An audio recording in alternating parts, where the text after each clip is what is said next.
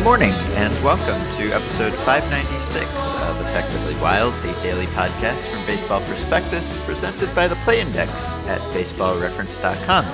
I am Ben Lindbergh of Grantland, joined today by Zachary Levine of Baseball Prospectus, who was with us very recently and is back again already. Thanks for joining us again. Thanks for having me. I uh, always enjoy it. Joining me again, I guess I should say, because the whereabouts of your friend and mine, Sam Miller, are unknown. Sam is somewhere in Mexico. I hope that he will return to us in time. I thought he'd be back today, which is why we pushed the email show back a day, but he has not returned to us yet. I may have to go rescue him, like Seth goes to rescue Ryan in season four of The OC, brings him back safely from Mexico. But no, I'm sure Sam will Sam will be back probably in time for tomorrow's episode. I have a lot of faith in Sam's survival skill. I do too. Although he's probably with his family, so he's got a, a wife and a small child to deal with, so that probably makes it more difficult. He can't just fend for himself. So, do you have any observations about Hall of Fame voting results that we should mention just because we haven't had a podcast since those results came out?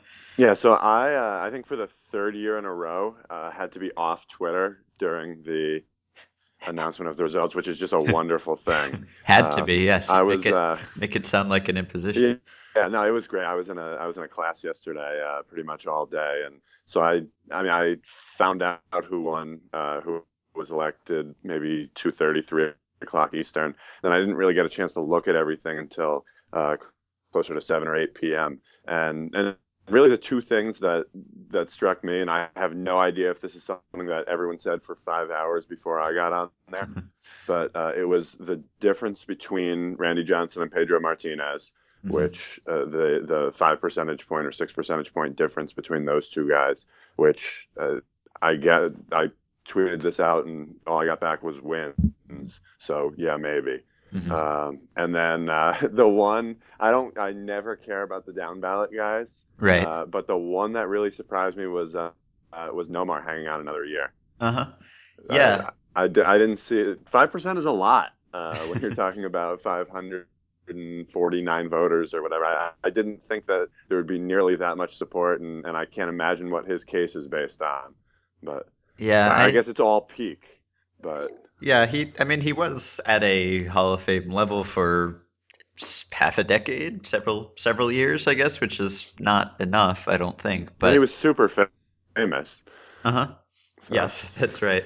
Yeah, I think that was mostly a private private ballots driven thing, if I yeah, recall. Yeah, it definitely was. Lewie Pollis wrote an yep. article at BP where he looked at the difference between the ballots that were released publicly and the private ones, and Nomar was on a much higher percentage of the private ones. I don't know why that is. I guess I, I don't know more more old school friendly stats, high batting averages. I don't know what it is, but uh, but I but I, I don't I don't mind anyone hanging around. Uh, anyone can hang around as long as they want. As far as I'm concerned, it's the guys who get cut off who occasionally bother me, like Kenny Lofton falling off after one year. Um, and I was happy to see that Gary Sheffield did not fall off because I was kind of worried that he would. I, I love Gary Sheffield. Gary Sheffield is one of my favorite players to watch, and he's got a decent case too. So I'm glad that he'll be able to stick around, hopefully until the ballot clears out a bit. But but it was mostly positive news. I mean, four four people got in who who should be in, and that's nice. And we'll have a more exciting induction day than usual, and some people made progress who I was happy to see make progress. So, all in all, a pretty good day and plenty of nits to pick, of course, and flaws in the process and all the rest. And many of you have sent Hall of Fame related questions that we will get to in a minute. But all in all, a positive day. I was sorry that Brian Giles was not one of the players who got down ballot votes. Because if uh, uh, if Carlos Delgado got 21 votes, and yeah. Troy, Troy Percival got four votes, and Darren yeah, Erstad got a Boone vote. got a couple. yeah, right. And Brian Giles is like almost a legitimate Hall of Fame guy. He's kind of almost borderline, or he's better than those guys. So yeah. Would have liked to see him get one or two, but that is the most insignificant thing that I can imagine. Yeah, and I mean to throw out one more insignificant thing, I guess it's the percentages uh, of guys who got over 75%. And I'm always a little surprised when I see guys not on their first ballot just blow by 75%. Uh-huh. Like there's no drama at all. Like with Craig Biggio, just uh, almost 83% hmm uh, for him. And uh, you, I would say I was surprised, but then I went back a couple of years and saw that Robbie Alomar got 90% on something that wasn't his first ballot. Uh-huh. So yeah. I, I, that's kind of stuff baffles me. But That uh, baffles me. It's, I mean, it sort of baffles me that we all just accept how the typical trajectory of a player on a Hall of Fame ballot is you start somewhere low and then you gradually climb over time if you're not a no doubt guy, and then you end up a Hall of Famer. And somehow twice as many people think you're a Hall of Famer as did a few years earlier, even though Yep. you have done nothing to improve your credentials. It's kind of absurd. But that's the way that the Hall of Fame voting works. Oh, and I always enjoy the the mismatch, the very slight mismatch between Roger Clemens and Barry Bonds votes. Like four this year, right? Four, yes. Clemens got 206 votes, Bonds got 202 votes, and I always try to figure out what the difference is between those guys because obviously the people voting for one are not the people who will not vote for a PED guy, so they are for some reason distinguishing between the two who obviously have have all of the qualifications to get in if you don't if you don't keep them out because of that. So I don't know whether it's that one of them is perceived as being further along the PED use spectrum than the other. Maybe maybe people believe that Bonds did more stuff or that there's more evidence that he did that stuff or maybe it's just that he was not as well liked. I don't know, but that always always amuses me that there is a difference there. All right. Uh so that's enough Hall of Fame banter because we're about to get into some more Hall of Fame banter. I did want to provide a Ryan Webb update just because there was a Ryan Webb update this week. It was not really a new thing, but it was a thing that we found out happened to Ryan Webb shortly after the season. Ryan Webb had surgery to tighten the capsule in his left shoulder. He had been dealing with instability in his non throwing shoulder, and that has now been repaired, and he's expected to be fully ready to begin spring training. Was the surgery before or after the wedding? Uh, it was it was shortly after the season Shortly. ended. Oh, okay. Could have been before the wedding then. uh, yeah, I, I think it probably would have been before the wedding. You want a to probably want to get that squared away before yeah, the you're- honeymoon. You're a BBWA member, I, correct? I am. Have you calculated your 10 years and if uh, if Ryan Webb plays 10 years and makes it onto a ballot, whether you will be the guy to give him his one vote? That yeah, I wonder. I I guess I guess I would have the chance. I fear that he might not make the ballot. Uh, I don't know. Maybe if he picks up a save at some point between now and then, that will get him onto the ballot. Maybe now that his non-throwing shoulder surgery is tight, or his his non-throwing shoulder capsule is so tight, he will be more. He'll be more closer material. I don't know. But that's the news in Ryan Webb. All right. Uh, so let's switch over to some questions here. Okay, I'll start with a start with a player specific sort of question. It's from Mikey who says, "So I know Larry Walker's case for the Hall isn't that great, and Todd Helton seems like a borderline guy at most. But do you ever see a hitter who spent his most productive seasons in Colorado making the Hall on anything but the first ballot, assuming any Jeter type, very obvious Hall of Famer would make it first ballot?" Or is the Coors effect, barring some type of technological tectonic shift that neutralizes it, enough to always turn maybe into no for most voters? The question could also be reversed and asked for a pitcher in Colorado. So can you imagine a a non-slam dunk Hall of Fame candidate making it from Colorado? Or or is there such a thing as a slam dunk Hall of Fame candidate from Colorado? Okay, I, I think I understand the question. It's could someone get in on something other than the first ballot? Yeah. had his? Could someone take this sort of Biggio like path up the uh, Uh-huh. just because of awareness? And, and I think it can happen. I, I think that uh, in the coming years, 10 years, 20 years, we'll understand park factors better, We'll understand that it's it's not something that you should dis- dismiss, rather something you should adjust for.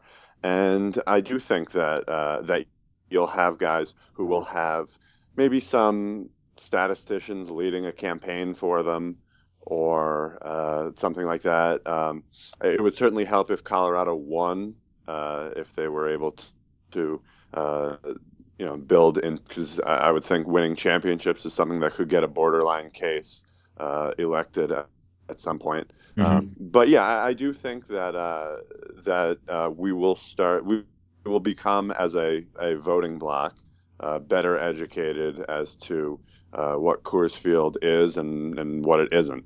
Mm-hmm. It's no longer what it was. So right. I think if yeah. a if a Larry Walker type were to come along today and spend his career in Coors, then he would not uh, be dinged as much by the voters. Because the the thing with Walker is that he's playing at the height of the offensive era and also the height of the crazy Coors era. And so when you look at his home stats, he was like slugging 900 at Coors in some years, and it's really hard to figure out what to do with that. So in the post Humidor era, if the Rockies had a, a viable candidate, I think he would have a legitimate chance to get in. All right, uh, Andrew says so. Let's say you've got a guy who hits 200 with a 550 OPS for his whole career how long would he have to play and how good a defender would he have to be to make the Hall of Fame? So you get this kind of question every now and then. And this particular formulation is sort of extreme. I think if a, a guy who hit 200 with a 550 OPS and was Ozzie Smith was on the ballot, I don't think he would make it. That's just too too bad. I don't think there's a, a length of time that a bad player can play that will make him a Hall of Fame candidate because you you can't just uh, be.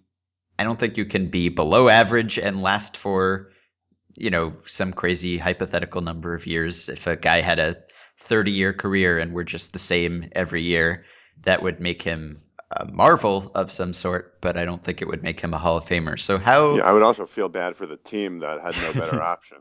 That's right. Um, yeah, he would he would have been like a Royals second baseman forever. Yeah. Um, so how good would a guy have to be, let's say on average, for him to make the Hall sheerly through longevity? Like he never has a Hall of Fame peak. He never exceeds the the Hall of Fame average peak Jaws score, but he lasts forever. He plays 30 years or something and somehow is well preserved at the end of that time. Can he be uh, a two wins above replacement guy a year, just average? Can he be three? How good would he have to be? Well, yeah. So if he were two uh, for 30 years, he would pretty much hit a standard. I mean, he wouldn't hit uh, he wouldn't hit the Jaws standard because he wouldn't hit the the peak standard. Mm-hmm. Um, and uh, I mean, Jay has a, a, really good explanation for why, uh, you know, why the, the peak score is part of it, and it's it's not just a um, it's not just a body of work thing. But I mean, that would give you 60 WAR, which is in the conversation. But I mean, he would get in uh, as a 60 WAR player who presumably now has the game games played record and is getting feature stories written about him at 45, at 48, at 50, at you know when he passes when he's older than Jamie Moyer. Uh, there would be enough, um, you know, there would be enough sideshow there that that he would get in. Um, the way I interpreted the question was like if you were like peak Andrelton Simmons hmm. for. Mm. How many years would you have like peak Andrelton Simmons defensively? And Statcast showed that it was for real. And you know, what was Simmons? Was he a, a five-win defensive player? Yeah, maybe close to that. Yeah. Um. So and then yeah. you'd have to you'd have to get the voters to realize that there'd be definitely an education campaign there. Mm-hmm. Um, but mm-hmm. I, I think 15 years of peak Simmons uh, in a bad hitter could get you into the Hall of Fame. I think so. Yeah, I I agree with that. I don't know if I could. I I don't know if the average guy, the ultimate compiler, the the term that people apply to people who sometimes don't totally deserve it, but the ultimate compiler who is average for 30 years, I think would like have some sort of exhibit at the Hall of Fame. They would Oh, okay. have his He'd uniform in there. somewhere. Yeah, they'd they'd Okay. have it would be some sort of freak of nature acknowledgement in the museum somewhere, but I don't know if he would get in. I think he would have to be at least an above average player for that length of time. If he never had a peak spike where he was a star, I think he'd have to have at least been like a, a three war a year guy, maybe, to get in. But we'll never have someone like that, so we will never settle this either way. So, uh, moving on. Okay, uh, I will mix in a couple non Hall of Fame ones, but one more Hall of Fame one from Rich, who says, What do you think the effect would be on Hall of Fame voting if the BBWAA were to lower writer eligibility to something less than 10 years, five say, and expand BBWAA membership to all media, including the Vin Scully types who are clearly qualified? as brighter people than I have said in the past. If you wanted to go further, you could remove the lifetime eligibility for members who fail to demonstrate a meaningful connection or contribution to the sport, or some phrasing that it is as at least as nebulous as the morality clause. If the Baseball Hall of Fame is so stodgy and slow to turn as it seems, why not flood the electorate with the younger generation? Is the BBWAA as difficult to change? Would this just be a temporary fix for a temporary problem that would have irritating consequences when we are old and feeble minded? So say say I don't know, say everyone in the BBWAA gets in. So I'm in or you know, everyone can vote. I'm in and Sam can vote and Yeah. you can vote and we can, can all vote. vote. Yeah. Uh, so what does that do to say this year's results? I don't know if it changes. I mean, everyone's going to go up. Every all of the all of the guys in about the forty percent to seventy percent range that we saw this year would go up. Bagwell would go up. Uh, Tim Raines would go up. Bonds and Clemens would go up. Mhm. Um, Edgar Martinez, who I guess was he in the twenties? I, I don't remember his. yeah, number. he was in the 20s. yeah. Uh, Trammell and Mussina yeah, were in Mussina the 20s. was 24, 25. Uh, I think those guys would all go up. I think you would get uh, by having the younger writers, you would have more full ballots. I, I think that. uh, I mean, what uh, what we've seen with the public ballots, which tend to skew younger and and and newer writers, uh, tend to be better at filling their their ten spots. Uh, I'm not sure it would have pushed anybody to um, uh, up to uh, the 75%. I'm trying to think of how many. Uh, do you know your card number? I do not. Yeah, my, I'm in the 400. I'm I'm a seven year member, and I'm in the 400 somewhere. But it's a slightly different group because you can't lose your Hall of Fame vote, but I think you can lose your spot in the BBWA line. So I mean, it's not like because there are more than 500 voters, and I'm number 400 something. It's not like all those voters are ahead of me, so they don't all have cards. But I think there are something like 800 cards, so there'd be 325, 350 or so writers of my seniority and uh, and lower. hmm Um, so then maybe 350, 400 of nine years or lower. So I mean, you wouldn't be doubling the electorate. Uh, this group would still be outnumbered by the uh, the uh, unless you. I mean, I guess you could add MLB.com writers. You could add um, broadcasters, Mhm. TV and radio. You, you could, I guess, double the electorate, but to get um, so, so like what was uh, what was Tim Raines at? What was his number? 55 and 64 in the public ballots.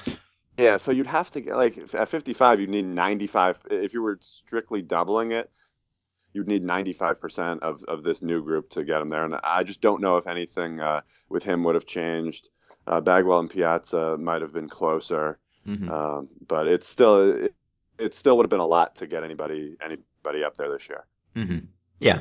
Uh, generally, generally, I don't know. Most listeners of the show would probably be happier with the results in the long run um, if that were to happen. But a lot of those people will eventually make it. So uh, we just have to wait a little while. And yeah, it probably would be tough to make that change. It's not really a process that you can change all that easily. So um, patience, I suppose. Uh, all right, one more before play index because this one was prompted by the last episode that you were on, episode 593, when we talked a bit about hockey stats. This is from Samuel, and hopefully you can help me out here because it concerns other sports, which is not my strength. Okay. To my knowledge, advanced statistics are and have been more ubiquitous in baseball than in any other major U.S. sport. I don't know exactly why this is, but I would guess that it has to do with the fact that individual player statistics are more meaningful and easier to aggregate than in other sports. Baseball is great for the baseball card collector and for the average fan who likes to talk about their favorite players. However, it seems to me that the individualistic nature of baseball stats make them less useful than in other sports, where stats might primarily concern in game strategy. Knowing more about players is great for a GM, someone who is constructing a team, but there are so many sources of unanticipated variation between evaluating a player and the actual team performance that their actual impact is limited. On the other hand, stats concerning strategy, like what kind of plays to call against a certain defensive alignment in football, would, in my opinion, have a more significant and easily measurable effect than in baseball. In other words, the win probably added by strategy informed by stats would be larger and could be measured with a smaller margin of error than the effect of using stats concerning individual players. There are strategy focused stats in baseball, like around lineup construction, but I don't think a significant advantage has ever been gained in baseball by the use of in game strategy aside from bullpen usage, perhaps. Do you agree that stats have the potential to be more useful in other sports than in baseball? And if so, why do you think it has taken longer for them to catch on in those other sports? Yeah, that's a good question. And I would say in baseball, the the in game, it's it it's all the platoon uh, advantage kind of stuff. So yeah, it's bullpen use, it's pinch hitting, and and the statistics are very useful for that. I mean, as long as you uh, obviously don't go to too deep a level of the individual hitter versus pitcher matchup. There mm-hmm. are a lot of worthwhile stats, but I, I love the football example because that's the one I would have said too. Like uh, oftentimes that uh, baseball gets compared to basketball and hockey um, because they're sports that have traditional statistics, but anything uh, beyond that is so hard to to figure out because players uh, are not operating in isolation and so much of it is the is the give and take, the interaction among the five on the uh, on the court or the five skaters on the ice. Uh, but I love the football example because I do think uh, that's something that's underutilized. That that um, teams teams do have this kind of stuff, and and so much of it um, is because the I would think so much of the problem is that teams can't adjust fast enough. Like mm-hmm. it would be great if you could, uh, if you had the stats for third downs against a cover two defense. But teams can disguise a cover two defense. They can do last minute substitutions, and then you have a, a, play clock that's at, at 14 seconds when you see what the defense is doing, and and then it's hopeless. So I, I think baseball with uh, baseball's advantage in that department is no clock uh, that you can take a slow walk out there and make your decision. And uh, w- when it comes to the pitcher batter matchup, they make one side commit before the other one does. Uh, um, so uh, I just I think that if you were playing a video game or something, this would be a lot easier in football. Um, but uh, in the bigger picture, like if you are looking just at, at things that only your own team can control, uh, mm-hmm. or expectation of what the other team is going to do on defense or something like that, uh, there is some uh, some ground to be made up there. Cover two. I don't know. If I I would try to cover all the players. Oh, okay. Not, not just two. That would be my football strategy. Well, I don't know what cover two means. Um, uh, yeah, I guess that's right. I don't know. The the larger team based strategies would still require some projection of individual player performance, though, right? I mean, you would still need to know what the players on the line or in that defense can do in order to figure out what the the whole can do, and that would still be difficult, maybe in a sport where you're trying to where it's more difficult to analyze individual contributions, or does yeah. it not even matter if they're just playing as a unit?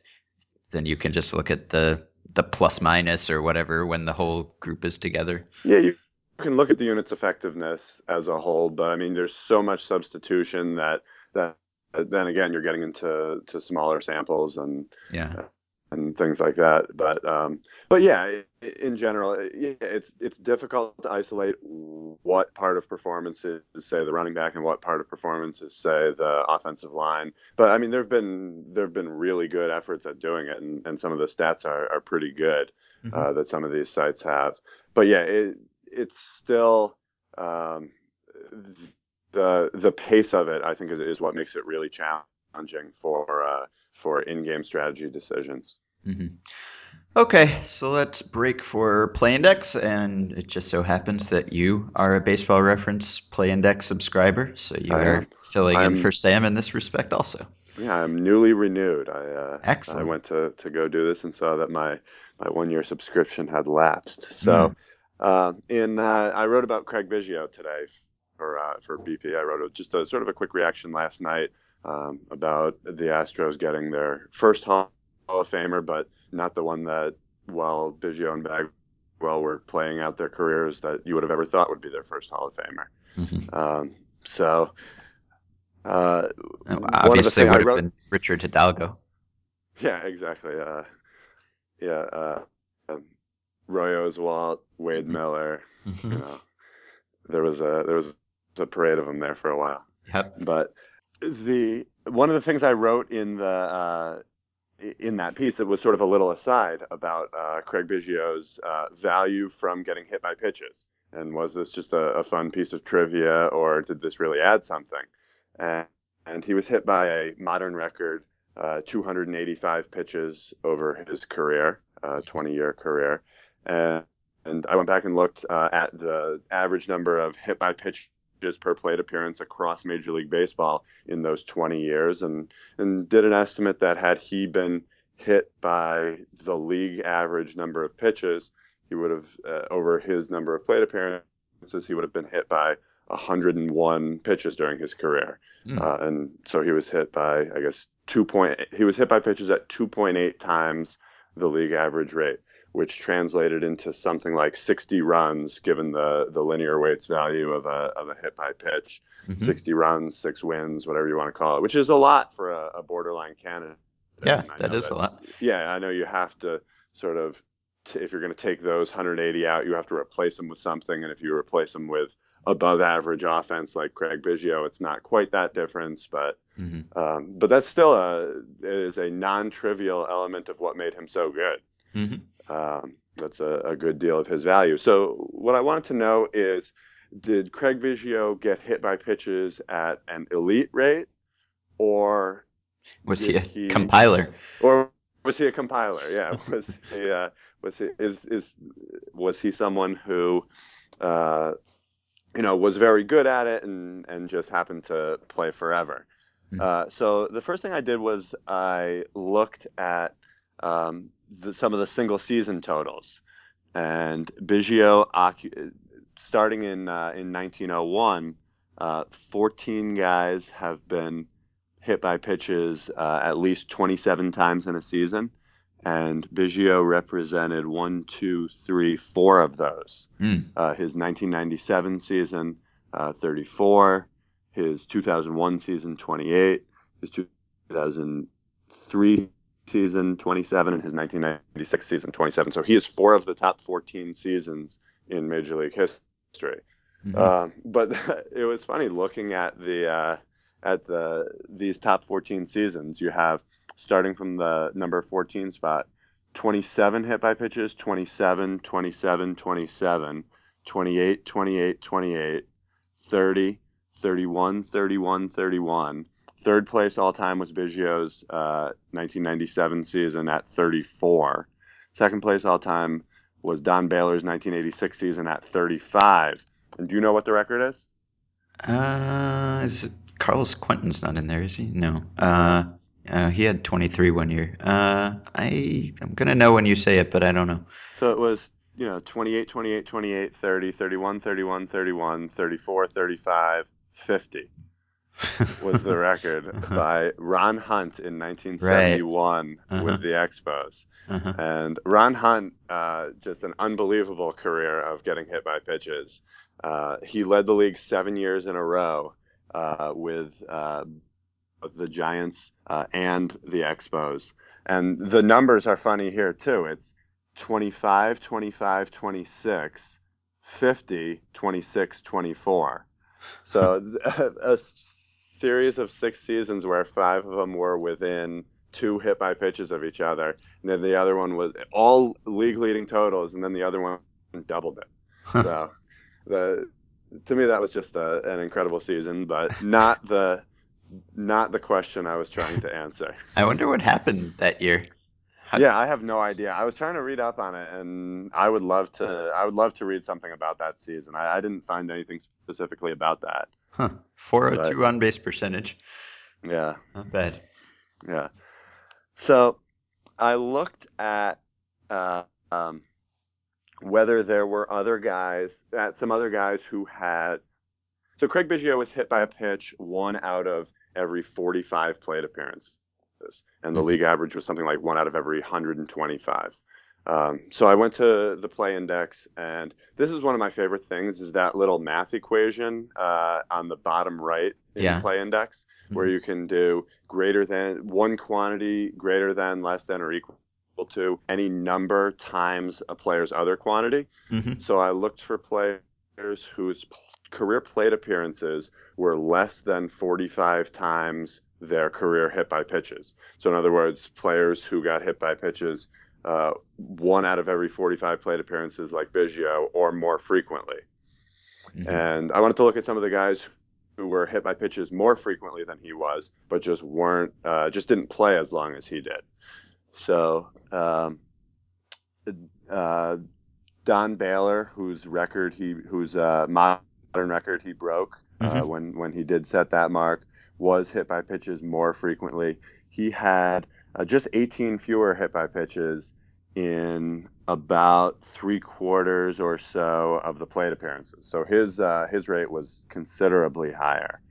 Um, number th- uh, number three in plate appearances for guys uh, who have this kind of rate also was hit by pitches at a way higher rate than Biggio was uh, Jason Kendall, Mm. who uh, who had 254, just 30 fewer than Biggio in uh, in about uh, 4,000 fewer plate appearances. Uh-huh. Um, number f- the fourth most plate appearances was Minnie Minoso, and then uh, Jose Guillen uh, was uh, was uh, was fifth in plate appearances among guys who'd been uh, been hit more than who'd been uh, been hit at a higher rate than Mhm. And so the final thing I did was I wanted to see if anybody current uh, might have not necessarily a shot at breaking this because I, I didn't do it by age, but who are at this point in their careers outpacing him. So uh, you mentioned Carlos Quentin, Right. And, and I he know. Uh, is yeah. he is number uh, number five in terms of uh, of most uh, plate appearances by guys who have uh, who are hit by pitches at higher rates than Biggio. Okay. I You, se- have. you seem to want to play a trivia game, so I, I, uh, I only have a couple guesses. Okay. Uh, is is Shin-Soo Choo in there? Shin-Soo Choo? he is not. He did not. Uh, Uh, Uh, okay.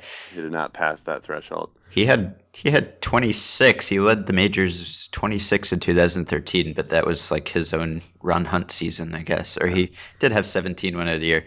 Uh, my other guess is Starling Marte. So Starling Marte is a, a funny case because he's not uh, he's not among the five uh, the five highest plate appearances because he just Mm. started, but he's been hit at a rate fifty percent higher than Biggio's rate. Biggio was uh, Biggio was one out of forty five, and uh, Starling Marte is close to one out of thirty.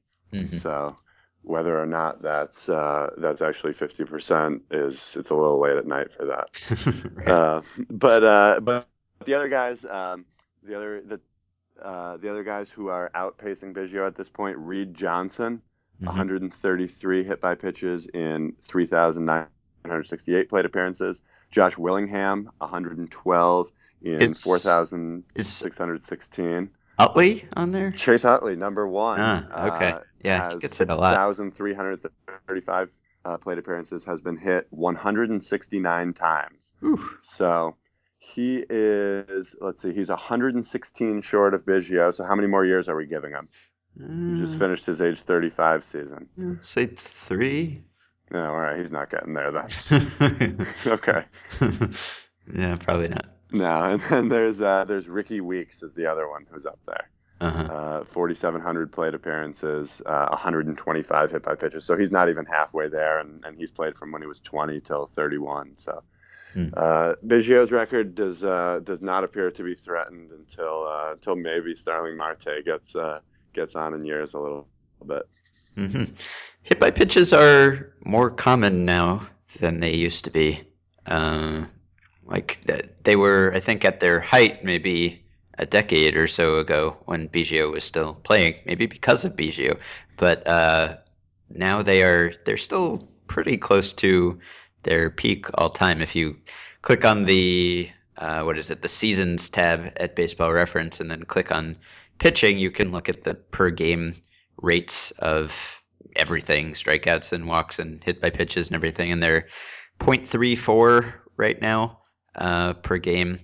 And and that's pretty high historically speaking. Although there were i mean well very early in baseball history uh, it was higher like in the 1890s but but in modern baseball that is not far from from the high range.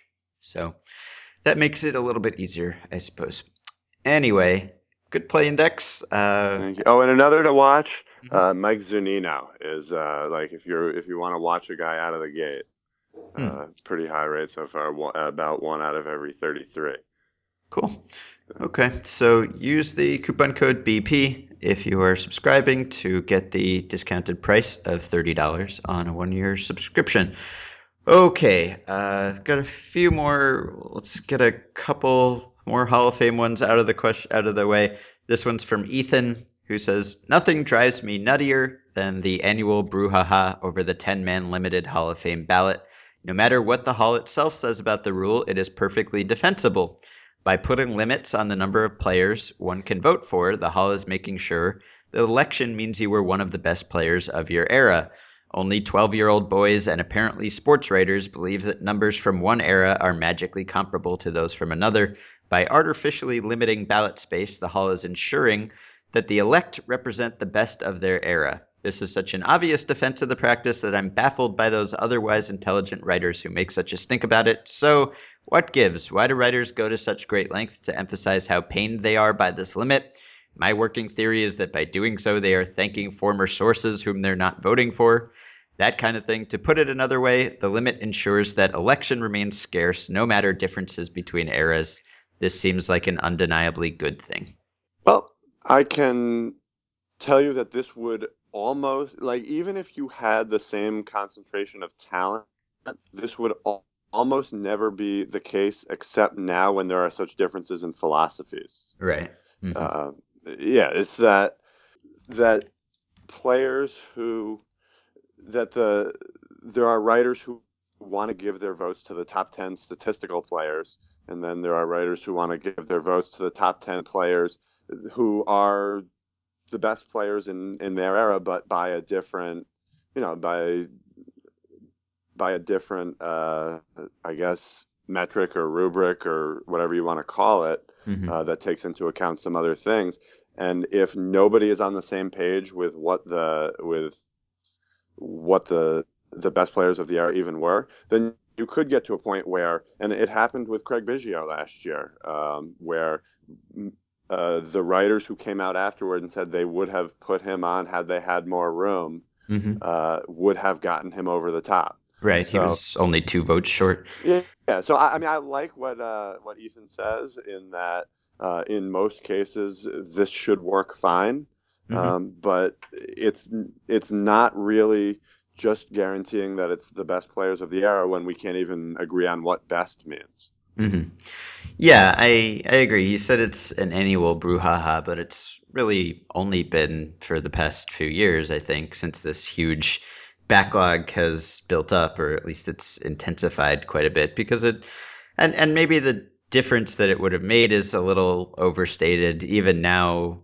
only half of the voters are actually using the 10 spots on their ballot. So it may have been that in some of these years it wouldn't have changed anything, but but it uh, probably would have last year. And and it's just it's sort of an arbitrary thing. I don't know that it necessarily does make people more hesitant to elect players if I mean, because in most prior years there haven't been ten good candidates or deserving candidates or even close to that, I would think. And it's sort of this arbitrary just 10 instead of letting people just apply their own standards. And, and in most years, people haven't come close to using all of those spots on their ballot. So I don't know whether if you took this limit that is not actually constraining people most of the time and took it away, whether people would suddenly start voting for for a lot more players. I kind of am skeptical about that. It's it's possible, but but just temporarily while we have this backlog, uh, it it is something that is kind of affecting the results. And if you took it away, it doesn't seem to me like it would be a huge issue in the future. Once this backlog is cleared out one way or another, I'm not convinced that it really does a whole lot to keep the standards high.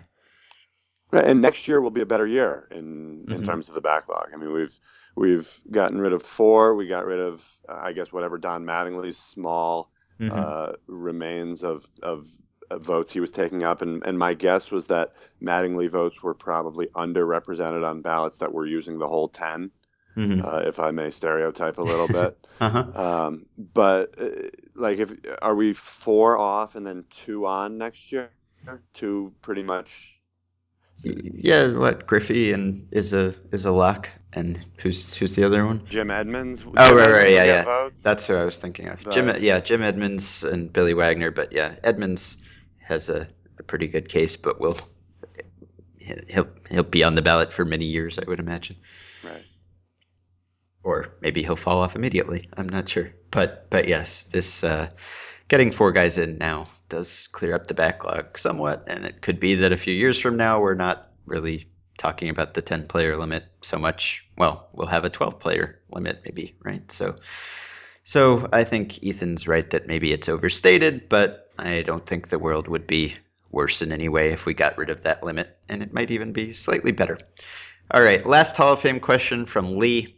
What do you think would happen if a player already inducted into the Hall of Fame were to announce that he used PEDs? A big part of the reason Bonds and Clemens get so vote so few votes is that voters want to keep the hall clear of PED users. Do you think any voters would change their votes if they knew the hall was already tainted? If Greg Maddux were outed as a PED user, what's the point of keeping Bonds out? Simply because he was outed before he got in. What if dozens of Hall of Famers came forward and said they used PEDs?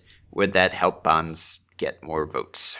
So I think it would almost have to because if uh, I, I don't know how many of the voters who are currently not voting for PED users or suspected PED users would change their minds because they might just feel that as long as they know or suspect that someone is a cheater, then they don't deserve to be in, regardless of who else is in.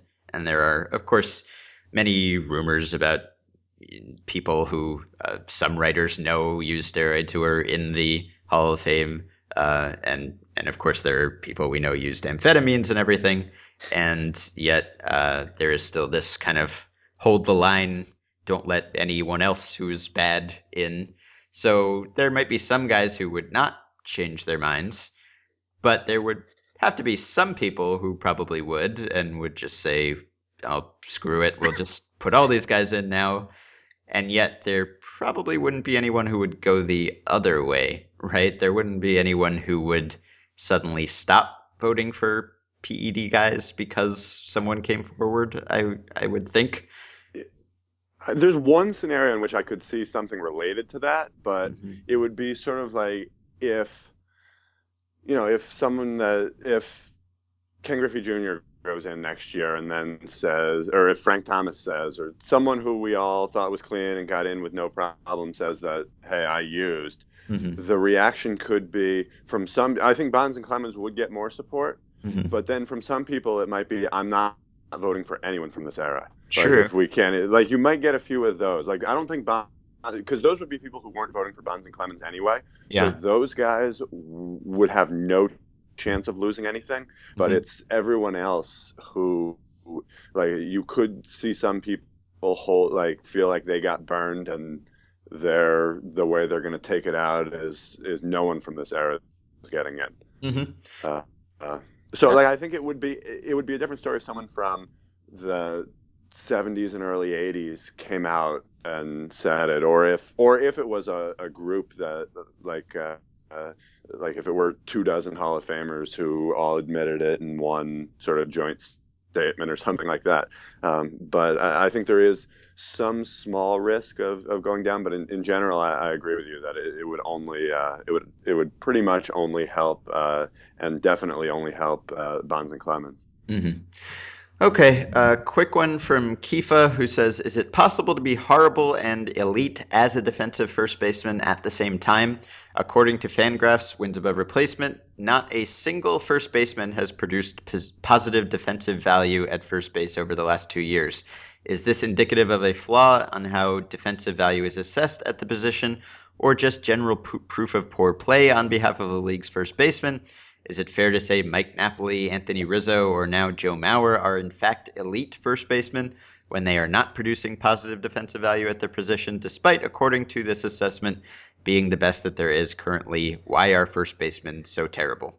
Uh, and well, Kifa links me to uh, the page that he is looking at here, and just to clarify, he is he is sorting first baseman by the Fangraphs defense rating which is comparing first baseman to all defenders. Defenders. Oh, okay. So you don't then have to add a positional adjustment. This includes a positional this, adjustment. Yes, right. So okay. that's that's why it's showing this. So it's not saying that every first baseman is somehow bad compared to other first basemen. That wouldn't really make any sense. Obviously, right? Some... It would go against the form. it would go against what a formula is based on. Yes, some some yeah. first basemen are better than other first basemen. Right. This is the defense column, which is trying to put players on, at every position on the same scale.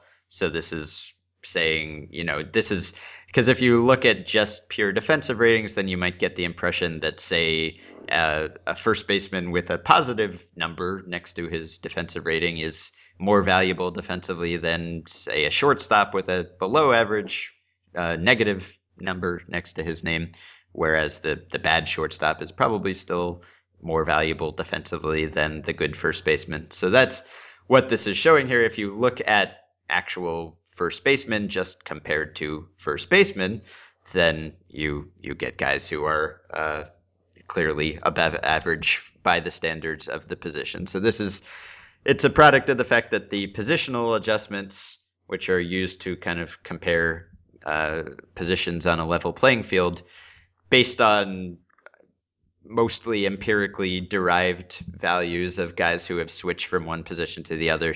First basemen get the biggest demerit uh, other than designated hitters. So first basemen just get a blanket negative 12.5 run subtraction. And that's why over this two year span, no first basemen show up as positive defenders. Although if you if you look year by year, there generally there's like one or two first basemen a year who are positive even compared to the whole league. Todd Frazier this year was. No one was in 2013. 2012, Adrian Gonzalez and Mark Teixeira were. 2011, Carlos Lee was. I wouldn't have guessed that. 2010, Daric Barton. 2009, Kevin Youkilis. So that is uh, that is the general idea here. So yeah, you just have to to understand what what metric you are looking at and who whom you are comparing these people to. I do remember that Carlos Lee season. Uh, they were they moved him to first base and they they were really high on his first base and uh-huh. and for a while we all thought it was oh because you know how could it be any worse than he was in left field but he devoted himself to it and and was pretty good there like he never could have sustained a, a positive rating like that forever. There was some fluke involved in that, but he was uh, for that that year he moved. He was uh, not embarrassing at, at first base. Mm-hmm. Yeah, and I mean the positional adjustments are just a, a one size fits all thing, and of course one size doesn't actually fit all, particularly when where Carlos Lee is concerned. So uh, some guys might make that transition better than most guys make it, and so the positional adjustment might uh, make you think that they're going to be worse or better than they actually are. Uh, okay, last question, a quick one. One of Eric Hartman's uh, trademark philosophical questions about baseball. Would baseball analysis be more or less fun if no reasonable projection systems existed? Do you have any uh, feeling on this? As say, say we're going back uh, a few decades before PECOTA, before whatever PECOTA predecessors there were, and we have nothing to look at. We we cannot uh, we cannot cite any number for what a guy is going to do in 2015 other than just looking at what he has done and eyeballing it. Yeah, man, I because I am not one of the BP staff that builds PECOTA, uh-huh. uh, I act from October 1st or from the first day of free agency until the day that it gets released. Or, I mean, the staff gets a little preview of it, but it's not like we can go and go quoting those in our articles. Mm-hmm. I act from basically October 1st through February 1st as if I'm in a year where PECOTA projections don't exist uh-huh. and, and these projection systems don't exist. And it, it's not like I, I wake up on, on February 1st when these come out and say, all of a sudden I'm good at this now. It's, it's, I don't, uh, I don't think there's a, a big difference in, in how I look at it. Like, if I were to analyze a move that were done during spring training when we had these numbers, yeah, I would I would of course cite it, and I would of course it would be one of the first things I would look at. But I don't uh, I don't think it I don't think it it prevents any other form of analysis or, or uh, supersedes or anything like that. Um, mm-hmm. So I don't think there's a there's a, a, really marked difference there. Yeah, I think that's generally right. How often does a projection really blow you away if you are paying attention to players and looking at stats all the time. I mean, most projections are based on uh, just uh, you know looking at the last few years that the player has had and his age, and you can kind of do that and approximate that in your head. So I feel like if you're already looking at the same stats for past performance, you're usually not shocked by what the projection says. I guess the Exception is maybe if you're looking at like a projection for a minor leaguer, for instance, or maybe a guy who's played part time or something. I think in that way they make baseball analysis more fun just because you have this semi empirical way of of looking at hypotheticals like a you know what would a a guy at some medium level of the minors do in the majors right now that kind of thing would be tough to do in your head um, and we can do that with projection systems, which is just a fun what if scenario.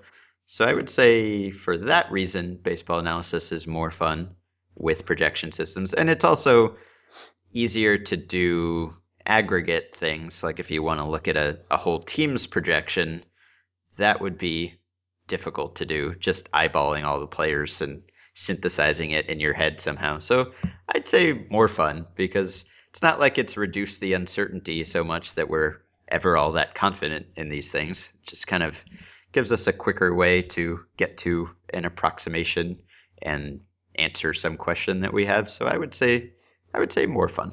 Yeah, and I guess I do enjoy it around deadline time when you can look at the mm-hmm. both the year to date and then the year the uh, from today forward uh, projections and and look at where the positions of need are and, and how much an upgrade might help uh, at a at a certain position for a team. So so yeah, there yeah what you what you said. There's no I can't think of one way in which it's less fun. Mm-hmm. Right. Okay. All right. That is it for today. This was a long one. Thank you for sticking around with me. And I guess you you were obligated to come on because Russell was on earlier this week. Oh yeah. So you had yeah, to keep uh, your your lead or keep yeah, pace with him or whatever. I just have to hold serve. All right. Uh, well, thank you. And everyone knows they can find you at Baseball Prospectus and on Twitter at Zachary Levine. Uh, hopefully, Sam will return to contact with uh, civilization at some point in the next 24 hours, and he will be back tomorrow. If not, I will adjust. There will be a show one way or another. Please uh, send some emails for next week at podcast at baseballprospectus.com. We told you about the coupon code BP for the play index. Please rate and review and subscribe to the podcast on iTunes. Uh, people have been leaving reviews. I appreciate it. I read all of them because I'm very narcissistic. And uh, please join the Facebook group, approaching 2,200 members at facebook.com slash groups slash effectively wild. That is it for today. I or we or someone will be back tomorrow.